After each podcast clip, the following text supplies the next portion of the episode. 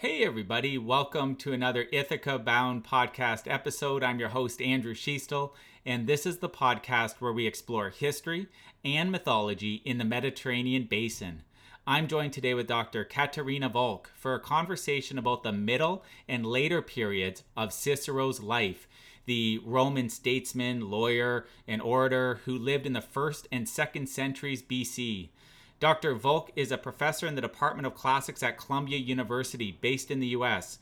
She is the author of many publications over her career, including the forthcoming book, The Roman Republic of Letters Scholarship, Philosophy, and Politics in the Age of Cicero and Caesar, which will be published by Princeton University Press in October of this year, so 2021. Welcome to the call, Katharina. Thank you. All right, so uh, nice broad question to start off the conversation. Who was Cicero? Yeah, Marcus Tullius Cicero, as you said, was a Roman statesman, orator, and writer who lived from 106 to 43 BCE. And he's famous for many things. He played an important role in politics at a very turbulent time of Roman history.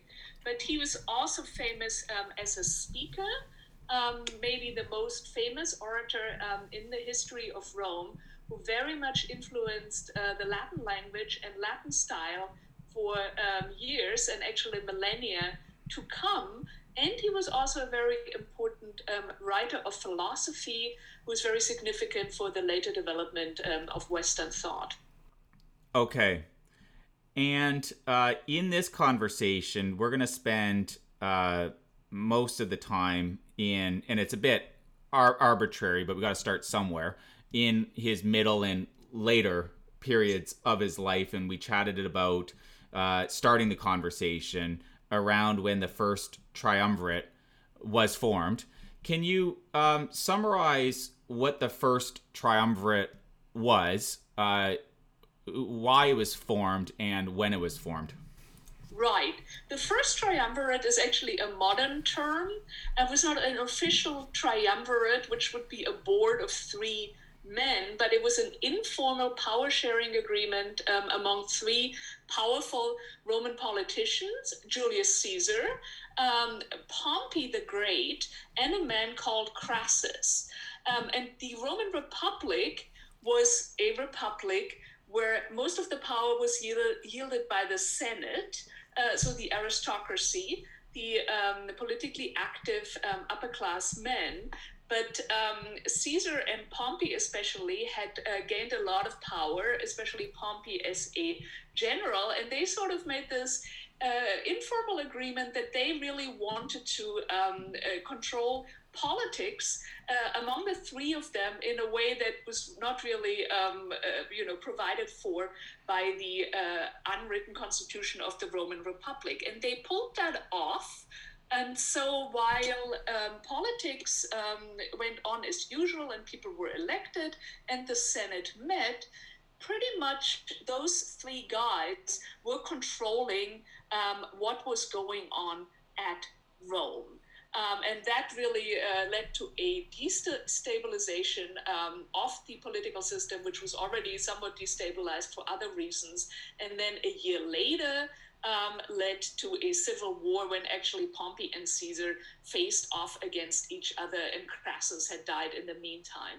So the um, first uh, triumvirate, as it were, started in the year 59 when Caesar also happened to be consul, and then um, it continued for most of the 50s until the death of Crassus. Um, but then um, evolved actually into a civil war between two of the triumvirs, that is Caesar and Pompey when the triumvirate is believed to have been formed, I think you had said 59 mm-hmm. BC, BCE. Um, what would Cicero's position uh, from a political perspective have been at that point in time? Yes, Cicero was already um, an elder statesman, so to speak, and he very much liked to think of himself in this way. He had held the highest office, the consulship, in 63 BCE um, and had been very successful, again, especially in his own opinion, um, by um, uh, uncovering and beating down uh, a conspiracy, the so called Catilinarian conspiracy, and um, saving Rome from uh, an armed uprising and from uh, bloodshed. And so Cicero expected to be, um, you know, to be an influential power broker to some extent uh, in Roman politics and to play an important role in the Senate and to be consulted uh, among important things. And so this first triumvirate really uh, threw a, a, wrench into this kind of idea. Um, because these were people who were, as it were, on the opposite of end of the political spectrum, who you know, obviously with this triumvirate, uh, were undermining the traditional rule of the Senate, which is something that Cicero very much believed in. Um, and so Cicero was very upset about this. Now, it seems like, um, especially Caesar, made overtures to Cicero and that was inviting him to some extent to support um, uh, the politics of the first triumvirate. And if Cicero had done that, um, that might have been very nice for Cicero, um, would have added to his influence, um, would certainly have made his life much easier. But um, Cicero wasn't going to do that, and as a result, found himself first politically sidelined and then actually politically attacked by one of the followers of Caesar and the first triumvirate, a man called Publius Clodius Pulcher, who actually in 58 BCE brought about Cicero's exile. Okay, and we'll, we'll definitely want to get to the exile part uh, soon. Um, I want to clarify. So, were people that served? So it sounds like um, uh, Cicero was serving on the Senate at this mm-hmm. point in time. He was a past, and he previous was a uh, consul mm-hmm. of, of Rome, and what were were senates as a position were they meant to be lifetime positions? There was no, uh, you know, there was no retirement from from a uh, from a senate unless someone wanted to, uh, you know, re- resign or for some other reason. But was it meant to be a lifetime position? Yeah, so it was not. Uh, I mean, we might be confused, right? Because um, there are senates today, uh, famously the American Senate, and those are parliaments whose members are uh, democratically elected. But the Senate in Rome was officially an, an, advi- well, an advising body, a decision making body that um, consisted of all those people who had ever been elected to office. There was the series of offices that um, people could be um, elected to. There was the so-called cursus honorum, which was the, as it were, the, the, the, the steps up to the highest office. There were four offices, and once you were elected to the lowest office, um, you became a member of the Senate. And then you just stayed a member of the Senate. There were also property requirements, and there were some ways of excluding people from the um, uh, from the Senate. But and, and things also changed over time. But by and large, the idea that once you entered a political career and you were elected to your first office, you remained in the Senate. And since all the offices um, to which people were elected were only for a year, um, you couldn't really um, usually develop a lot of power during um, your office. So the um, elected officials, even the consuls, um, were not all that powerful. But the Senate was really, in a way, making all the decisions and calling the shots. Okay, and this came up. I can't remember the episode, so my apologies for, for that. But this came up um, with a guest on another episode that was more periphery to the actual um, uh, topic. But uh, the guest had said that uh, se- senators needed a million, um, whatever the currency was at that time. Uh, basically, is what the what uh, the person said. So can yeah. you, can you say more about that? Was there a certain requirement in terms of net worth to serve on the Senate? Yeah. So it, the, the senators are the uh, highest class in Roman society, and so you had to have a certain amount of money um, to be a senator. So you had to have that certain amount of money, and you had to be elected to office. In many uh, in many families in Rome, this was running in the family. So you know, people had been senators um, for um, a long time, so had been elected to office. So, you know, grandparent had been elected to office, the father had been elected to office. So it was just totally um, clear um, that the next person would be elected to office too. Cicero was different. He was a so-called homo novus, a new man, which meant that his no one in his family had ever been elected to office and thus had ever been elected in the Senate. So they had the right amount of money, but if you didn't also enter politics, then you know um, you could have all the money you wanted, but you were not a senator. So it wasn't just the money; it was the money and the ability to be elected. Okay. Um, and to clarify uh, some of uh, what you shared, which was great earlier, about uh, what was going on at this point in time in history, uh, what was his? What would you describe his allegiance at at this point? And was he for the triumvirate or against, or something in between? No, he was against the triumvirate um, because he was very much a conservative in the sense that he was really um, supporting the old, as it were, constitutional way in which the republic was run, which is that, as I just said, people are elected to offices, then they become members of the Senate, and it's really the Senate that is making the decisions as a body and not strong individuals. Um, whereas this development of the triumvirate meant that suddenly individuals um, who had gained a position of power for whichever reason, very often because they were um, gifted military leaders, as all three of them were, but especially Pompey and then Caesar as well with this war in Gaul, um, and that these people were gaining um, too much power. Um, and this is something which, to uh, upholders of the traditional senatorial rule, um, as Cicero, that was really a red flag. Okay. When and why did he go into exile? So he went, he was forced to go into exile in 58, and this was really still a falling out from his consulship. Because, as I just said, um, his crowning achievement in the consulship was the suppression of this conspiracy, which was in fact a conspiracy by upper class Romans, exactly senators, um, members of the same class, but um, a group of people around this man, uh, Catilina, who gives his name to the Catilinarian conspiracy, had plotted an armed uprising and apparently wanted to seize power at Rome in a coup. And Cicero found out about it and had it suppressed.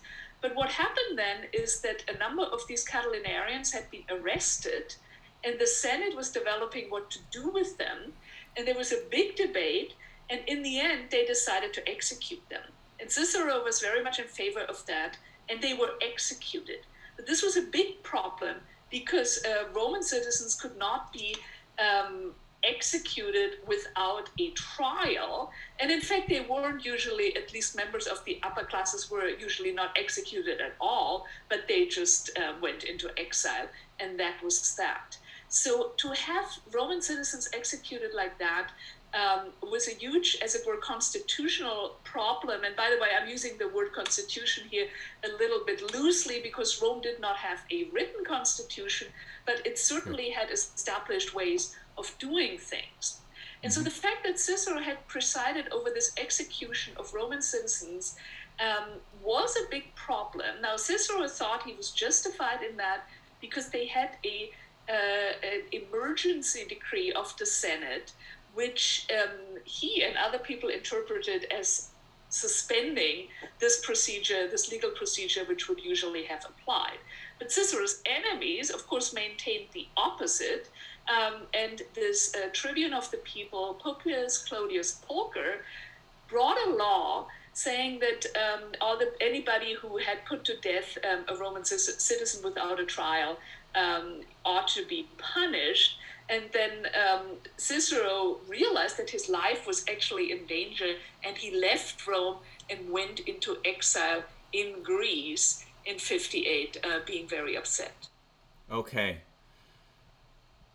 Did other senators, because it must not have only been him that was supportive of that decision for the executions, did other senators go into exile, and then what also was the dynamic because by this point in time, uh, there's three people ruling, even though it might be not officially. Um, you can speak into into that if necessary, but but the triumvirate was in, in existence by this point in time. So why was it was it only Cicero that went into exile? And then um, what about these three uh, people that are ruling Rome, the triumvirate? By by this point, would they not have been supportive of that of the uh, executions?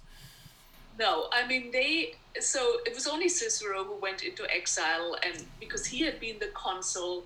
Now, never mind that there was a second consul too, but it was deemed so unimportant. Okay. Um, and clearly, this law was just tailor made um, to target Cicero.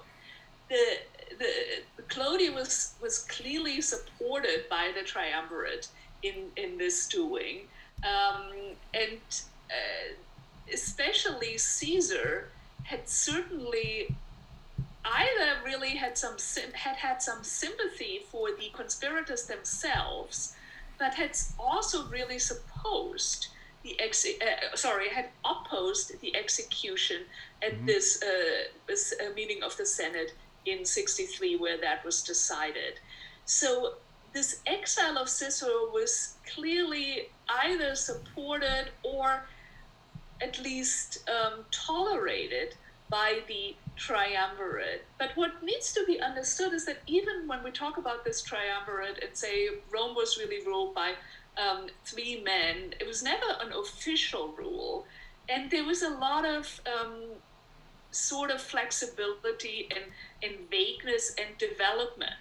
So the three guys didn't always see eye to eye the, the three men didn't always see eye to eye with the people who supported them. So Clodius, um, for, to, for some extent of time, really seemed to be a follower of especially Caesar. But then at some point, he also did some things that Caesar did not approve of. And the same thing happened with this um, exile of, of Cicero. So this became a sort of popular and populist thing where also the people of Rome you know, were stirred up and were very upset, you know, that citizens had been executed. Um, and um, Clodius was a rabble rouser. In fact, he ran a gang. There was this gang warfare going on in Rome. So it's really a crazy time. And so uh, a lot of the senators, the other senators, are very intimidated. Pompey, who had been friendly to Cicero before, um, was going along with this exile. Mm. But then, lo and behold, the following year, uh, there was a little bit of a shift. And, and, at that point, apparently, the people on the triumvirate decided that it would be fine for Cicero to come back. Clodius was no longer tribune of the people. And then Cicero was, in fact, recalled and made a triumphant return to Rome. Um, and so by that point, it seems to be clear that the uh, triumvirate was behind um, calling him back. And so a lot of Roman politics is just extremely unpredictable at this time. And it's very much, it's not about institutions, not even this so called triumvirate, but it's really about individuals who make little deals with other individuals and then they change their minds again and then they go together with that faction and then something else seems more opportune. And so one year it's like, oh, Cicero, he's terrible, he has to go. And then the next year it's like, oh, Cicero, he's so wonderful, he has to come back there were a lot of dynamics at play in this yes. period of time. yeah. And it's basic it's very difficult to unravel this because the sources are largely Cicero's own writings, and of course he's biased. That's a good segue for what I'm going to ask next. Um, is any so he's in exile for for a while, and I and uh, he came back. You mentioned that, but when he was in exile, do scholars know if he did any writings, and uh, if so, what did he write about? Yeah, we don't think that he did any writing in the sense of his, you know, uh, you know, rhetorical or philosophical writings. Though as soon as he comes back, he starts writing his um, great dialogue De Oratore, um, on the uh, on the orator. Maybe he was thinking about this, that beforehand, but it really seems that he was extremely depressed when he was in exile because what we do have is his letters. And this is one of the amazing things about Cicero, and this is why we're so well informed A, about Cicero himself, but B, about this whole period, is that we have over 900 letters, largely by Cicero himself, and some of them written to Cicero. And so we have letters from the period of exile, and we can tell that he is extremely depressed. Cicero is a very emotional person. And so when he was upset, he was really upset. And he has these very pitiful letters to his wife, for example, and his best friend Atticus, and his brother. And he's really, he's also, um, he's talking about how upsetting this is, but he's also berating himself that he has let this happen and that he has brought this upon his family. Did his you sort of alluded to it, but I want to be certain. Did he leave his family in Rome when he went into exile? And is any and what is known about uh, who went with him to Greece? Yeah, he he left his family behind. So I think he took a certain number of a certain entourage with him, clearly a, a, number of slaves he would have done, and maybe some other, um, you know, uh, followers of his. But it seems like uh, his most important friends and allies and his most important family members stayed behind in Rome to work for his interests and to work to bring out about his uh, recall. And then there were also issues that his property um, uh, was threatened. In fact, uh, Clodius uh, uh, took over Cicero's house, and there was a big uh, to do when Cicero came back, and he got this house back. But there had been all sorts of damage done. Um, and uh, so it was really necessary to uh, to safeguard also him, his properties in Rome. So coincidentally, uh, a, a, similar comment came up with a very enjoyable conversation I had with Dr. Seth Bernard uh, with University of Toronto. We are talking about construction in Republic Rome, and he mentioned, uh, I'm paraphrasing, but basically, uh, Cicero was upset over his house being destroyed. So, can you speak more about um, his house being dis- destroyed, or to, to what scholars know to what degree? and uh, and then how how do we know in this case that he was even upset? Like, what do scholars lean on? Did he did he write about his upset? How how do you translate possibly him doing oratory, uh, yeah. you know, into archival records? Right. The house is a special case because Clodius is very clever. So he didn't just uh, take the house, but he um, took part of the house and made it into, consecrated it into a shrine for a divinity. Uh, and the divinity he chose was the divinity Libertas. So that is the goddess of liberty. Because Clodius um, uh, stood for a kind of politics um, which we call popularis, so popular, um, or if you uh, want to say um, uh, populist. So um, Clodius and, and other sort of politicians of his um, persuasion were really arguing that they had the um, interests of the people um, at heart. So not the um, elite, but the people. And, and to some extent, you can argue that this is actually true. Um, and so uh, Clodius had always been depicted uh, Cicero as a kind of tyrant um, who put, you know, Roman citizens to death, etc., etc. So when he took over the house by making part of it actually a consecrated space, he made it very difficult for Cicero later to reclaim the house because now the argument was that this was no longer a house, this was actually a temple. And so Cicero actually had to go to court, or rather, not so much to court, he had to appeal to the pontifices, the priests, the College of Priests, um, which was a, a, religious body that was in charge of religious, religious matters at Rome. And he had to actually argue that this consecration had not been legal, that it had not been done correctly, and that the temple was actually not a temple, but it was still a secular space. And he was able to make this case in a speech called De Domo Sua about his house. Um, and that worked out for him. So he, he managed to do that. And it was very technical speech. He had to bring out all these religious arguments. But if he had not done that, And if the, um, uh, the, the pontiffs had ruled against him, then he could have done whatever he wanted. Um, he would not have been able to get at least that part of his house back. So we're actually very well informed about the um, affair of the house. When uh, something like this happens, um, so his house was actually taken over at some point, so it wasn't legally. Uh, he he he challenged it, but there was contention over who owned the house. Yeah. At one point, okay. Yeah. So, and it's fine if scholars just don't know this, but I'm curious. Like, what would have happened with his family in that case, who were living in Rome during the Yeah. period where there's contention over who owns the home? I think we don't exactly know wh- where they were, but um, I mean, they had a lot of other properties outside Rome. Okay. Though there were also some issues there. I mean, we know that uh, at least in one property uh, there was some destruction, which involved um, part of Cicero's library, which of course was very, um, you know, upsetting to him, being a man of letters.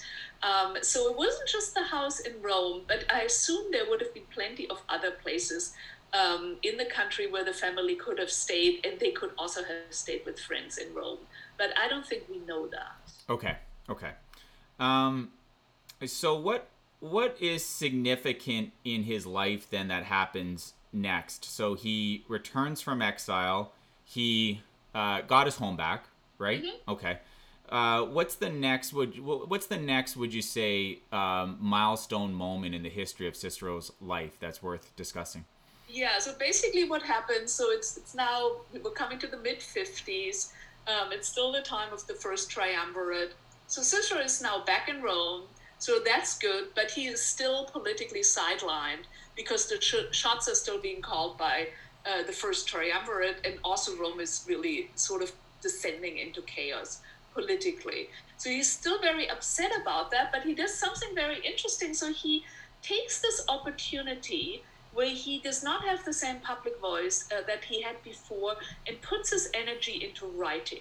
Okay. And so he first writes a three book um, work on the orator that I just mentioned, which is about rhetoric, but it's not so much about rhetoric as just the technical, um, you know, little tricks you can learn about how to structure a speech, etc. But it's also about the um, orator as a political um, person who's playing a role in Roman society. And then in the second half of the decade, he writes his famous um, dialogue De Republica in six books on the Commonwealth, where he talks about politics and um, constitutions um, and government and the ideal statesman. So you can sort of see that his political frustration translates into his writing at this period. Okay. And the other book that you'd mentioned, the De Oratore, when approximately did he write that? And what was the um, was that one of the three books, the De Oratore, or did that come? No, it has the De Oratore has three books. Oh, So understood. Okay. This is typically ancient works have multiple books, which really at the time meant uh, papyrus scrolls, right? I mean, if you if in our books, you know, you can make a book very very long. You can have a thousand page book, but if you have a papyrus scroll, you have to break it up, and then you talk about the individual books. So it's one. We would call it one book, but for the Romans, it's one work that has three books. So it's called De Oratore on the orator. And I think the date is um, 55, if I'm not mistaken, um, which is when it's it comes out. Whereas the De Republica on the Commonwealth comes out in 51, and that has six books. a lot of times uh, previous writings don't survive um, for various reasons. Um, could be the, the climate they could be destroyed etc why do you think so much of cicero's writings have survived to the present day? Well, I think because Cicero, um, on the one hand, really became the gold standard for Latin. Uh, this was the classical period of Latin prose, and Cicero and to some extent Caesar became the authors who were most imitated. And basically, the Latin that is still taught in schools today is Ciceronian Latin. So it's a it's a stylistic thing. He was just a wonderful writer. But then he was just such an important person both as a, an orator, so his speeches were models for, for later speakers, and then these prose works, like on the orator and on the Commonwealth, and then later his philosophical works from the 40s, um, were just to some extent something new and something very special in, in the history of Latin literature, and they continue to uh, to be copied and read. But even there, um, you know, this, as you're saying, it's never guaranteed that we're going to have some work from antiquity surviving. And even though this work um, on the Commonwealth was clearly incredibly important, and we know that even in later antiquity, uh, the fathers of the church, like Lactantius and Augustine, read this and um, thought about it. This work was actually lo- mostly lost until the 19th century. Mm. It was only rediscovered and only in very fragmented term in 1819, which is actually a very late date for a work from antiquity to be rediscovered. And it really only um, exists um, in, in very uh, curtailed form even today. So even Cicero doesn't always get lucky. I will have to work on the pronunciation that you use so well with that uh, series. okay. Um, so uh, you mentioned earlier the uh, the new the new man using English mm-hmm. terminology. The I believe homo novus. Mm-hmm. Um, that came up as well in a previous episode on uh, Cicero is he referencing that in the middle and later period of his life um, as frequently as he may have been earlier on in his career? Maybe not as frequently because by this point he has made it, right? So he has made it. Uh, he was elected to office. He was elected to, so which means membership in the Senate, and then he was actually very beautifully elected to each of the uh, offices on this cursus um, at the earliest time he could be elected because there are age requirements for all the offices, including the consulship when he was um, uh, elected at the earliest time that he could be elected at the first try. So he had made it, but he still has the sense, um, especially in the 50s, that he's not entirely um, accepted by this old aristocracy.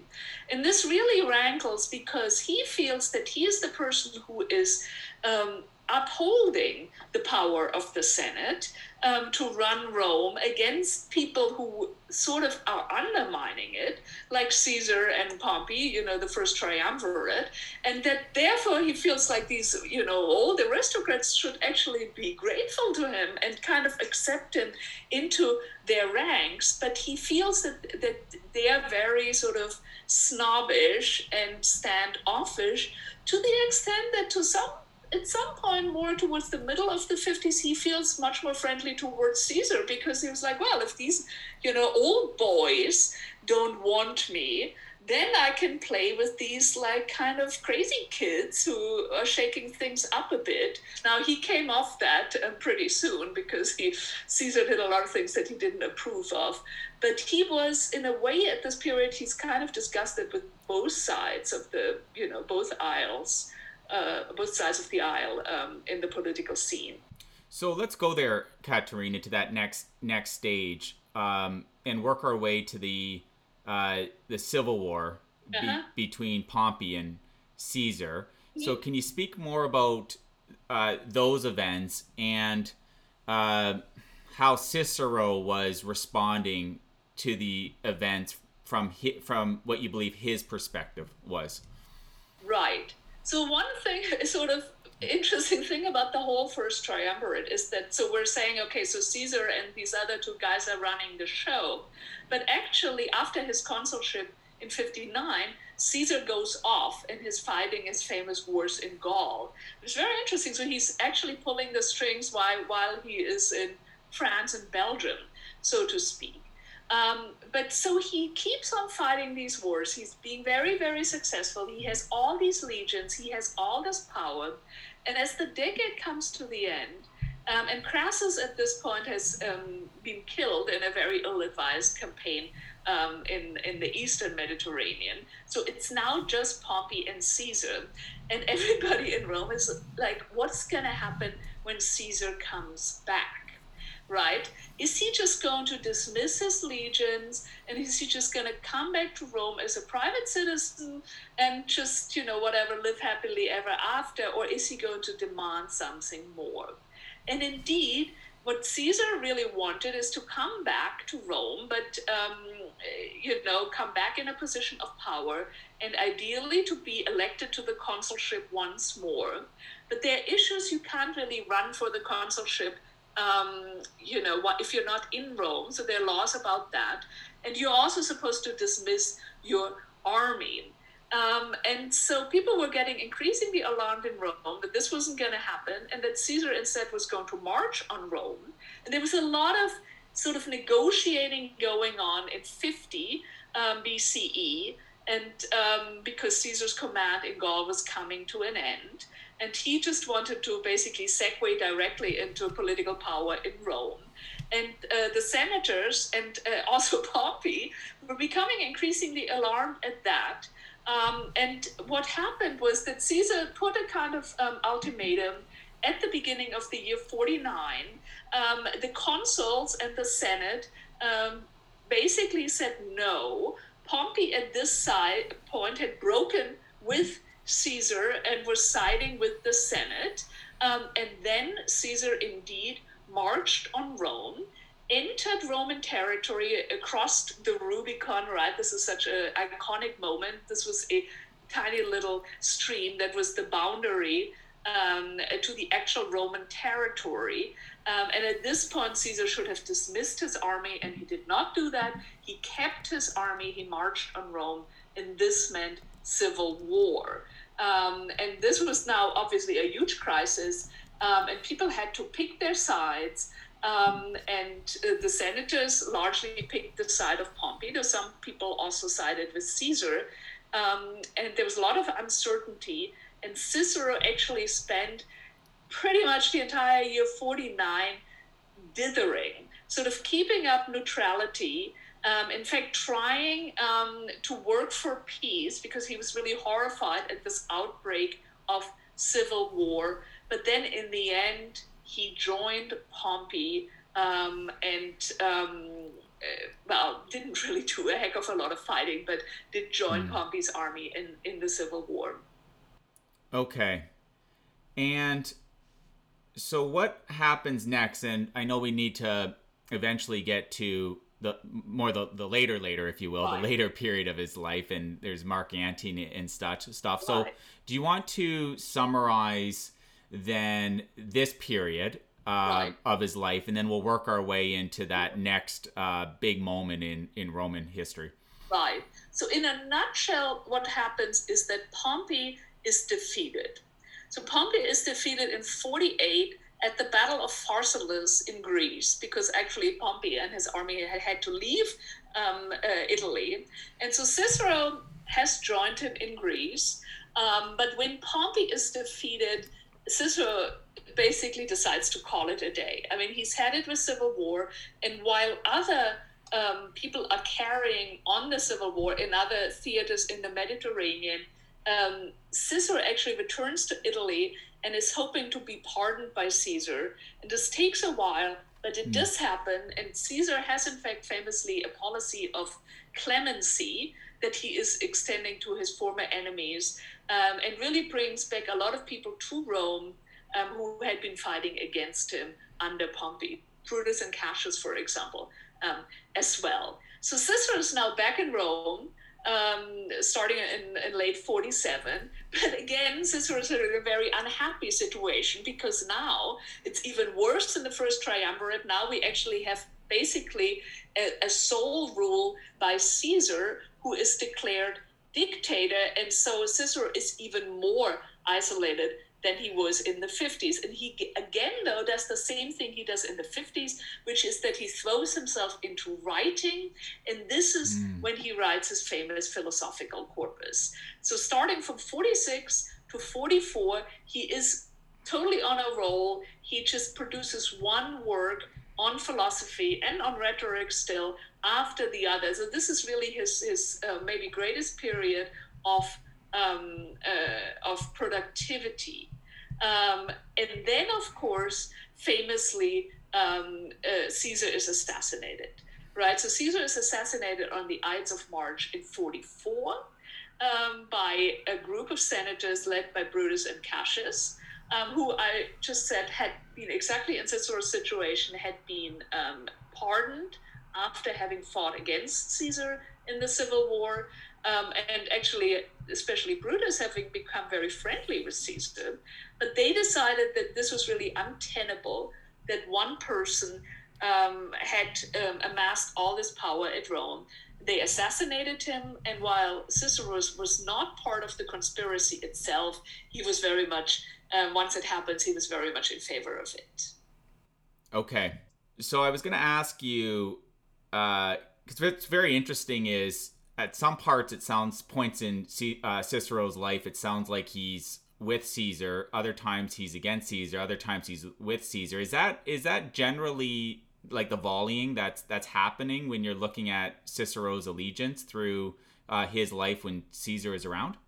Yeah, I mean, I think he is never entirely on Caesar's side politically, but there are certainly times when he gets along more with Caesar or when he sort of acquiesces in what Caesar does. So in the mid 50s, um, sort of the height or uh, of the triumvirate, um, and once he has come back from exile, he sort of acquiesces and he kind of uh, has seems to have a reasonably friendly relationship with Caesar at the time. Now again, Caesar is in Gaul at the time, but we have some letters between Cicero and Caesar, and Cicero's brother was also serving on Caesar's staff. And then when he comes back from the Civil War, I mean, I wouldn't say he's friendly with Caesar, but he just has to sort of put up with Caesar. Now you have to understand that Caesar is really the other great um, you know, not just important, um, you know, political figure um, of the period, but also the, the great mind to some extent of the of the period. I mean, Caesar was an extremely smart man, um, and of course, um, famous as um, a, a, military leader and famous as a statesman, but he was also an intellectual. I mean, this is sort of little known fact, but Caesar, in fact, wrote a, a work on um, the, the, Latin language and uh, and usage, which he dedicated to Cicero. And uh, Caesar was also a great master of the Latin language. And while um, Cicero and Caesar had very different views about Latin style, they had a sort of ongoing exchange about that. And they had known each other all their lives. Um, Caesar is, ten, is six years younger than Cicero. So I think even though to some extent, Cicero really hated what, what Caesar he was doing. He had a certain respect for the man. You mentioned the Latin language, and I had this question earlier, and it slipped out of my, my mind, but it, it got cued again for me. Um, to what degree? So, was Cicero? Would you consider him uh, punctilious or fastidious around his writing about the the Latin language? To to what degree was he allowing it to naturally evolve as languages typically want to do versus trying to create borders and rules. Can you speak a little bit about that? Yeah, that's very interesting. I mean, uh, the sort of mastery of language was just incredibly important in, in Greece and Rome in general. I mean, obviously, an oral culture. So the, this idea that speech is the man is, is very widely felt.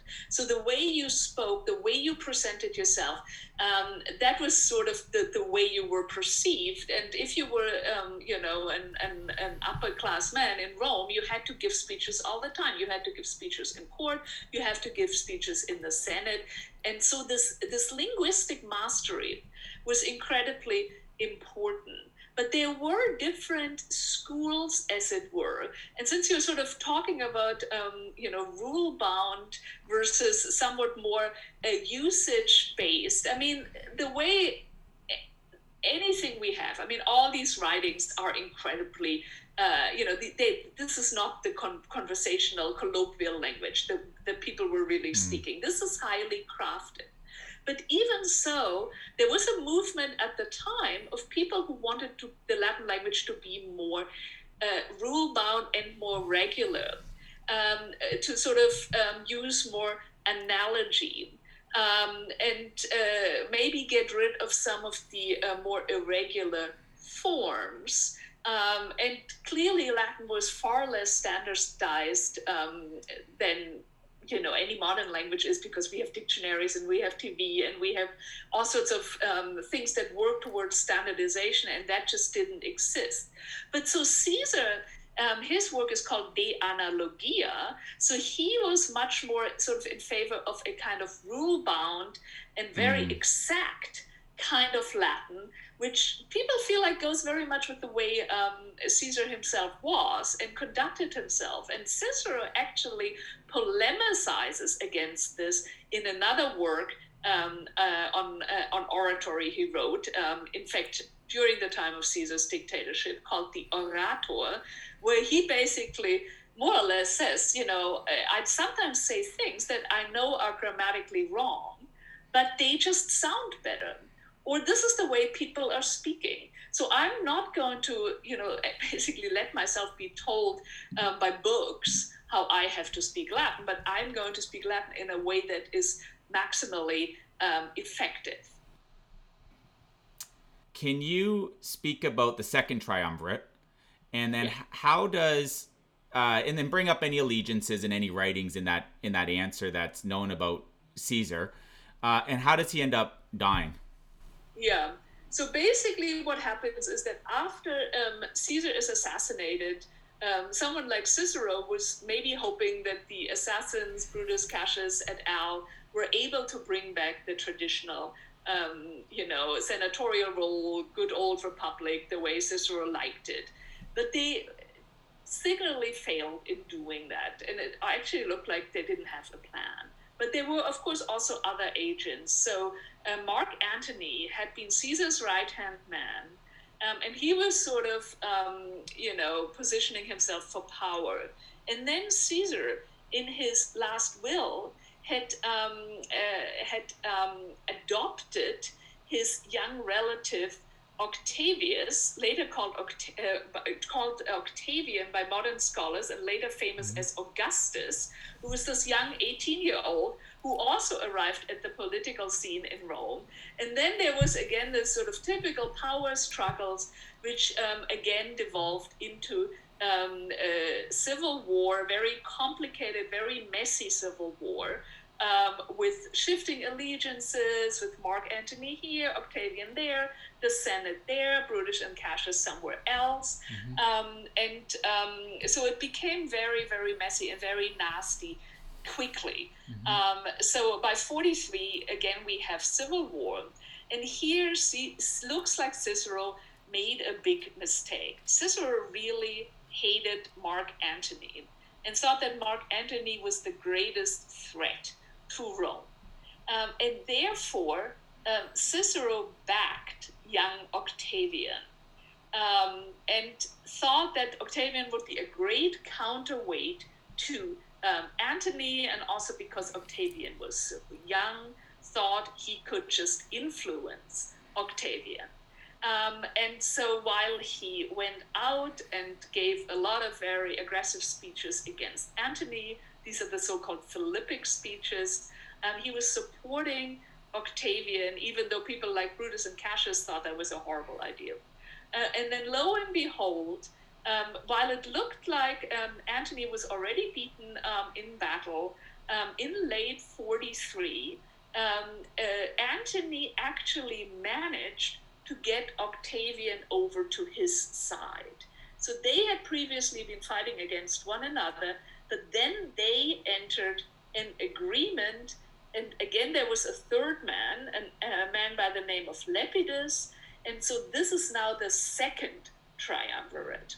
And the second triumvirate is actually a real triumvirate because they um, get an official commission um, that they are now a um, commission of three men, and they are the three men um, ironically, who have the job of reconstituting the republic, which they never did, but they ran the republic mm. into the ground, if you want. And as soon as this happens, um, they get together and draw up a list of their enemies who they want to get rid of. And Antony, of course, the first person he can think of is Cicero. And so Octavian, even though Cicero has been promoting Octavian all this while, basically ditches Cicero and allows um, Antony to put Cicero and not just Cicero, but Cicero's entire his his his brother and his nephew and his son onto this so-called proscription list. So the second triumvirate uh, starts off on this very bloody note. Does something that say Caesar never did. I mean, Caesar was famous for his clemency, but the first triumvirate is really um, starting out by um, sending out assassins to have their political enemies killed. And this is what happens to Cicero um, on, I believe, the 7th um, of December, 43. Um, he knows that um, his life is in grave danger. He is out in one of his uh, country villas, and then he's, he's fleeing. He's being carried away in a litter, but then these assassins um, catch up with him, and there's a sort of uh, great story how he nobly, um, you know, ag- agrees and just sticks out his head, um, you know, through the whatever from his from his litter, and they cut off his head. Um, and they actually bring back his head and they bring back his hand to Rome and, and nail them to the rostra, which is the speaker's tribune on the Roman Forum. Um, and this is pretty much all Antony's doing as a kind of revenge for Cicero having um, opposed him so much in the previous months. You covered a lot of ground there. Uh, we, we had to circumscribe the, the, the time. You did excellent covering a lot of ground in a very short period of time, Katharina. Um, Cicero's life, how many marriages was he believed to have had, and how many children? Yeah, so he was married for longest time to, to his first wife, Terentia, um, who supported him while he, while he was in exile. And then somehow in the 40s, there is a falling out, and there may have been some trouble over finances. Um, and he sort of stopped trusting her, and he got a divorce. Um, and then, somewhat notoriously, he got married very quickly to a very young woman, Publilia, um, and this marriage broke up incredibly quickly. Um, and one of the reasons seems to have been that um, his daughter died.